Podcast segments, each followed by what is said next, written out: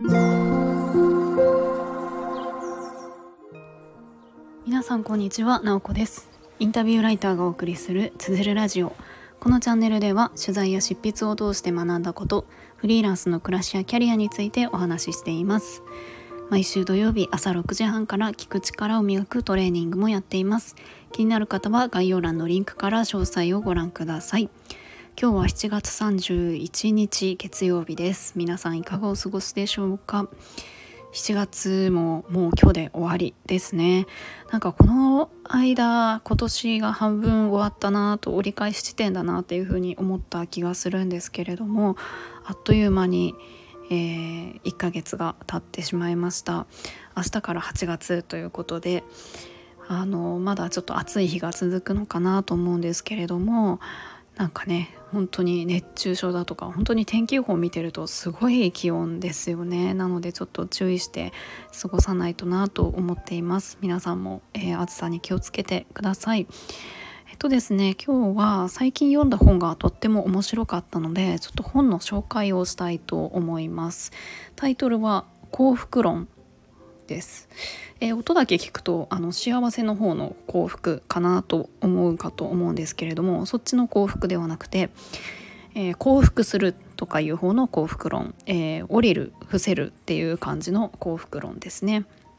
面白いタイトルですよね。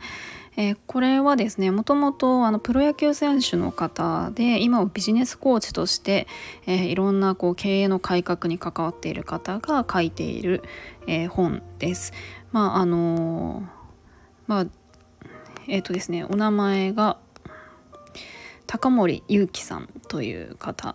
です。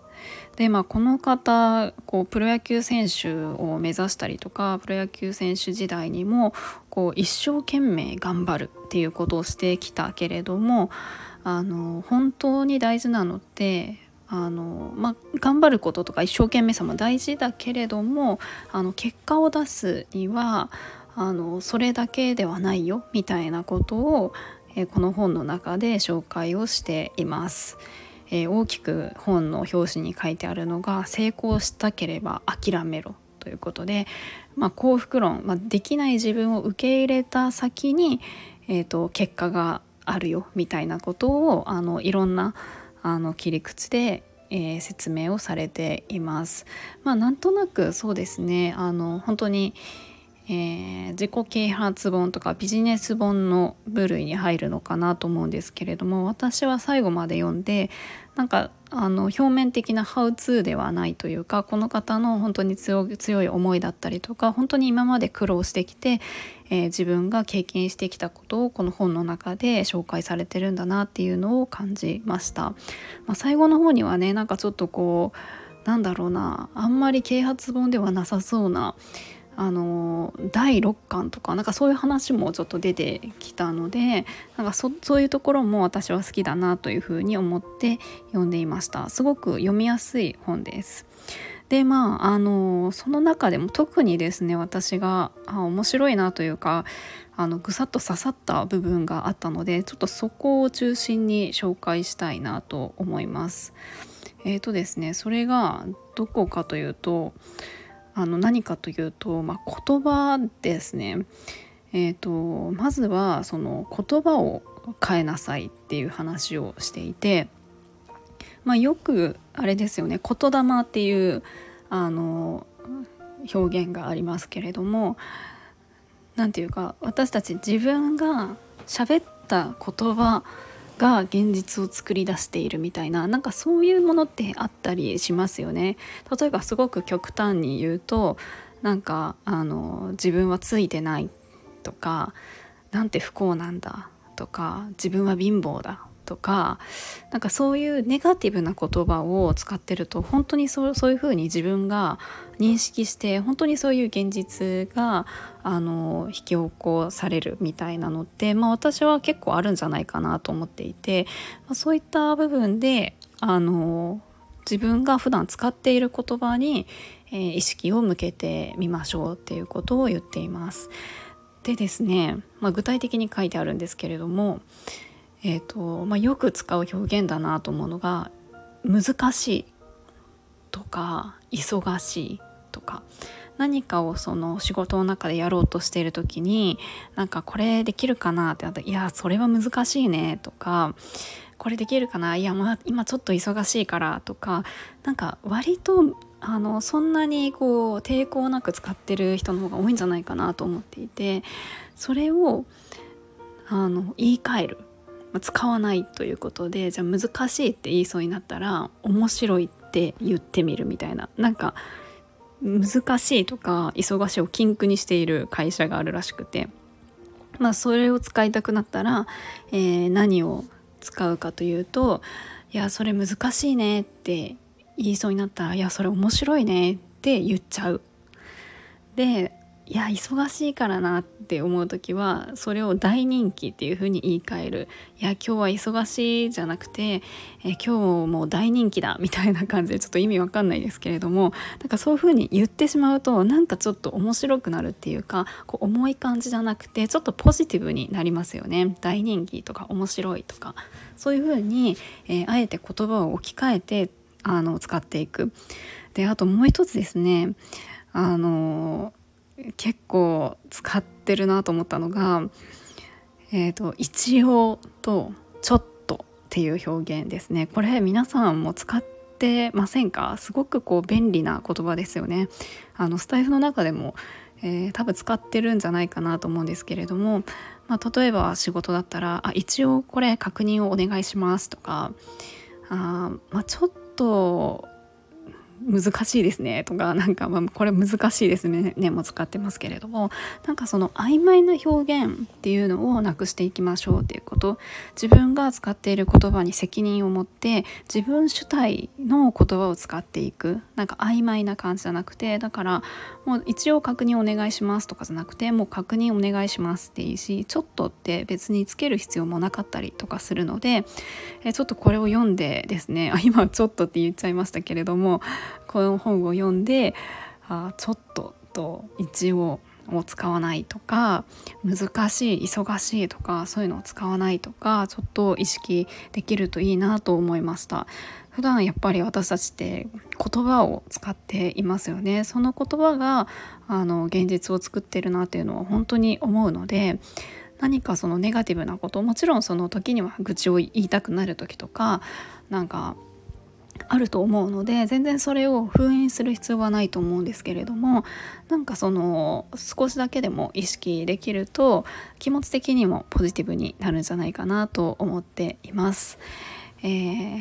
まあ、この本ですねちょっとリンクに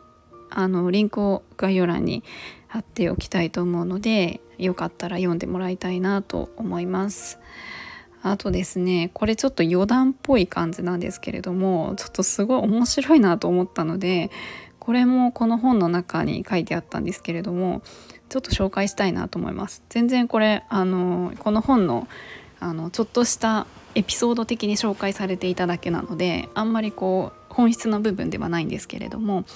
まああのどういったところに書いてあるかというと問題解決の本質って何だろうっていうことで結構あのまあ、ビジネスもそうですけれども何か問題課題があってそれを解決するっていうことがビジネスになっていたりとかってしますよね。まあ、基本はそういうものだと思うんですけれども結構多くの場合は、えーと、解決策の部分ではなくって問題の捉え方が間違っているっていうふうに、えー、この本には書かれていましただからこれが課題だと言われていることが本当に課題なのかみたいなところをまずは疑うそれをちゃんと、えー、見極めるっていうことがまず一番大事なことあの問題だと言われてることが本当の問題ではないのにえー、どんなに正しい解決策を出したとしても意味がないわけですよね。でなんかそれの例え話みたいな感じで、えーと、紹介されていた部分があってえっとですねこれ是非皆さんも考えてほしいんですけれどもあのまあ、ある心理学者がこんなあの問題を出していたっていうのを紹介していて、まあ、家で彼女とテレビを見ている時に、まあ、立場はまあ、彼氏の立場って考えたらいいんでしょうかね、えー、家で彼女とテレビを見ている時に彼女が「ちょっと頭が痛いんだよね」と言ったとしましょう。この時何というのが正解でしょう。まあ別にこれあんまりまあ多分いわゆる女性側が言ってほしいことみたいな感じで心理学者としては出した問題なんじゃないかなと思うんですけれども、まあ、これ聞いてる方、えー、性別いろいろだと思いますしあの特別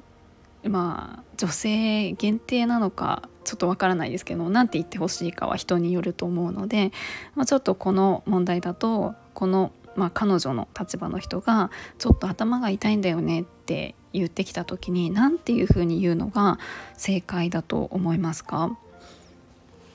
えこれ私も考えてみたんですけれどもあの正解することはできませんでした。はい。ちょっと皆さんも是非考えてほしいなと思うんですけれどもまあ当然ですね頭痛薬飲んだの？とか病院行ってきたの？とかちょっと寝たら？とかそういうのは NG ですねはいでまああとはそうですね例えば「まあ、大丈夫?」とか、まあ、そういう心配するみたいな答えもあるんじゃないかなと思うんですけれども実はこれも違うらしいんですよね。で私はこの答えをあの見た時にあの確かに正解だなと思ったんですけれども、